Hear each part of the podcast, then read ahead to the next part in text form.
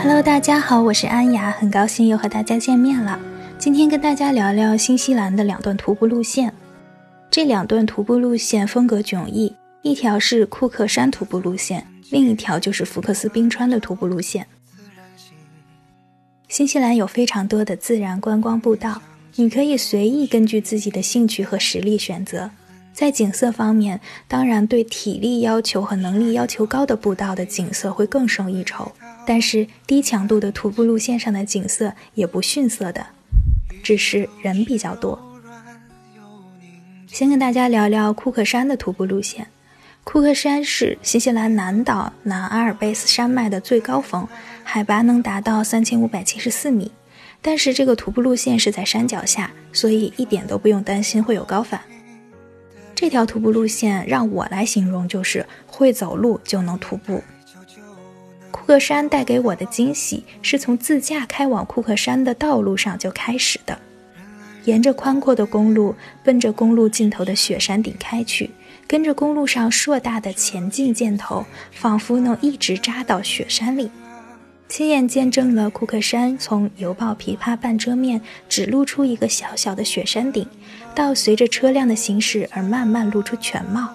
两边被大风吹得齐刷刷弯曲的草原，连绵的群山一路指引着方向。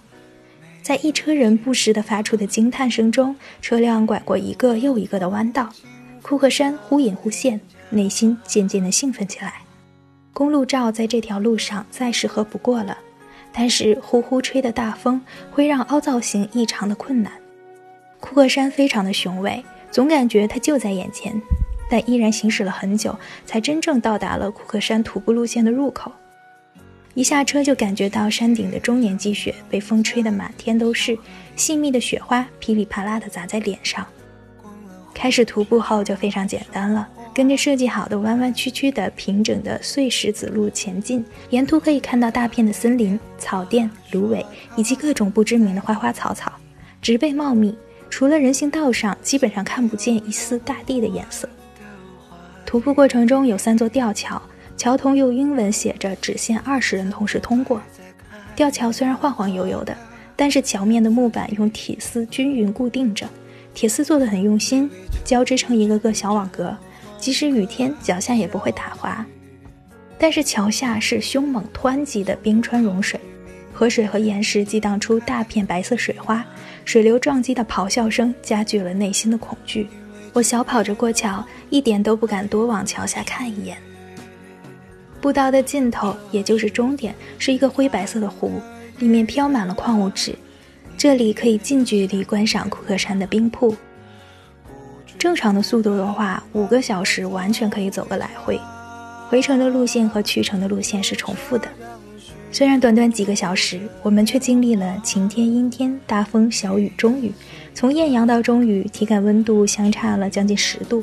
如果没有防风衣和保暖衣，当太阳躲进云里的时候，怕是坚持不下来的。在我们回程的时候，天气已经变成了中雨，我把自己裹得严严实实的。但是恰巧碰到了刚刚往里走的当地学生团队，孩子们都是短裤装扮，小细腿被冻得红彤彤的。然而没有见他们有丝毫冷的感觉，我不得不佩服他们的种族优势带来的好体质。那下面呢，就跟大家聊聊第二段徒步旅行——福克斯冰川旅行。新西兰的冰川旅行有很多条。我选择福克斯冰川，并不是因为它有多大的优势，只不过是因为我预定晚了，其他的路线订不到了。所以，如果你想订冰川旅行的话，而且又是在旺季的话，建议提前一周预定。但是如果天气不好的话，冰川旅行公司是有权取消当天的预定的，毕竟安全第一嘛。福克斯冰川徒步公司的服务人员和带队教练都非常的专业。无需经验，你只要早上吃饱饭，体力够了就行，完全不用有任何的心理负担。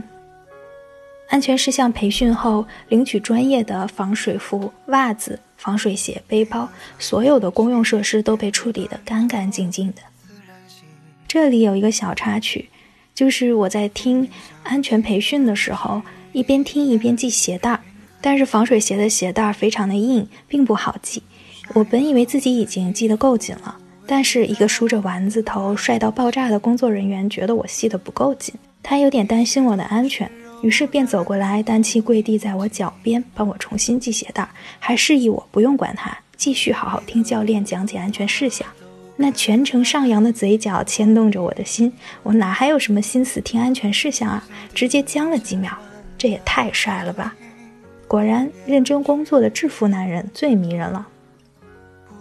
那插曲过后，我们就被安排三四个人一架直升飞机，从福克斯小镇一直飞到冰川。安排飞机的时候是根据体重来安排的，体重是现场称的，容不得有半点的虚假。透过直升机的窗户俯瞰基地，一点一点的隐去，冰川慢慢的在眼皮底下呈现出来，这由绿色变为白色的视觉切换，整个飞机的旅客都激动得满眼放光。你可以在我的微信公众号“严肃的扯”里面看我发的视频和动图，在直升机上的视觉效果还是很震撼的。直升机落在用石子在冰川上摆的停机坪上，陆地上的工作人员齐刷刷地蹲在冰川上，等着直升机停稳并关闭螺旋桨。乘客们随着工作人员的指引快速下飞机，穿好冰爪，拿好冰杖，跟着教练开始正式的冰川之旅。十一月份的新西兰是初夏，此时的冰川并不是最好看的，冰川表面有忘记游客们踩的痕迹，冰川也不是十分的雪白，蓝洞的视觉效果并没有想象中那么好，而且因为这时候是夏天，所以温度高，最高的冰川裂缝也只有一人高。我在网上搜到的别人在七月份的冬季，也就是淡季去的福克斯冰川，颜色和效果都非常的纯粹，并且在冰川上没有一丝黑色的泥土痕迹，两三米高的冰川裂缝随处可见，蓝洞也像水晶一样唯美。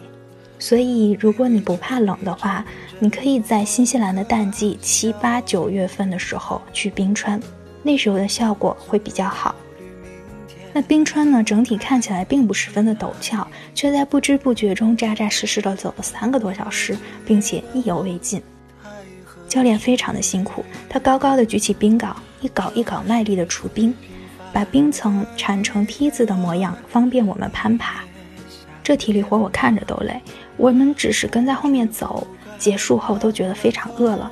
他要边讲解边探路，还要一刻不停的体力劳动。他非常清瘦，却能清晰的看到他胳膊上的肌肉。这样的工作量，听他说，最多的时候一天要带四趟。走在他后面，他猛地敲下来的冰碴子，有时候会飞溅的甩在我们脸上，可想而知，他每天会被多少冰碴子袭击。虽然冰面上被踩得有点黑，但是化开的水是干净纯粹无杂质的，冰川水和冰都是可以直接入口的。一些融化后重新冻上的冰面，远看就像水坑一样，近看才知道其实已经冻得非常结实了。踩在上面能拍出水上漂的效果。最后，我想说，我被他们公司提供的超强的防水鞋种了草，整只脚踩在冰冷的水里一点都不会漏水，保暖效果一流。